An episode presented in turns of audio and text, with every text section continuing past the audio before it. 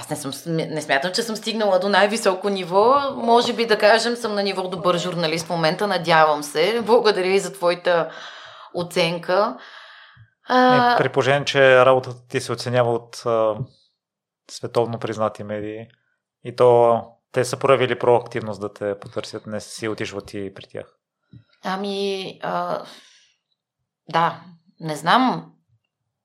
До голяма степен има и шанс, защото няма много хора от България, които публикуват на английски язик. Не е трудно да, да те идентифицират по този начин. Имало и теми от обществен интерес, заради които те са търсили човек в момента. Така че до някаква степен съм извадила а, късмет, но аз винаги съм я...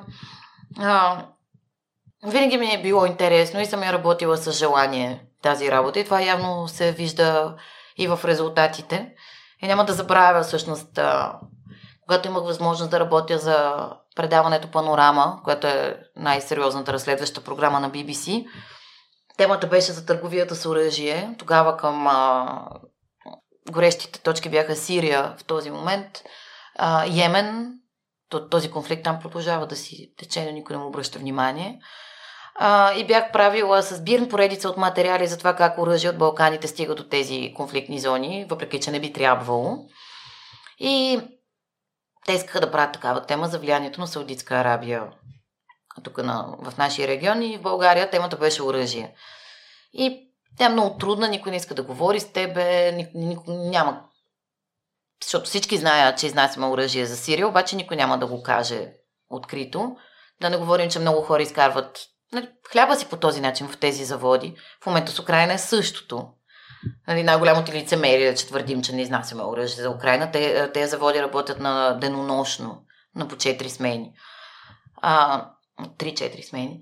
Та, идват ти, аз не знам защо се бях наплашила много и си мислех, че ще бъдат някакви много претенциозни режисьори, продуценти. Те бяха супер разбрани хора, които осъзнаваха докъде а, стигат възможностите, не виждаха, че правя каквото мога, за да уредя интервюта и, и то на всичкото отгоре беше някаква ужасно студена зима, беше минус 26 примерно, с навяване. Ние обикаляме, снимаме някакви уражени заводи, дансни гони, а, нищо не може да свършим и накрая висим там от към ромската махала на квартал Христо Боте в една пряспа сняг, до до кръста почти, за да дебнем някакъв самолет, който би трябвало да натовари оръжие, което не се появява единствено само Ryanair и Wizz там. И един колега режисьора, който те преди това бяха снимали в Индия и на пирамидите, египетските пирамиди, в смисъл отгоре,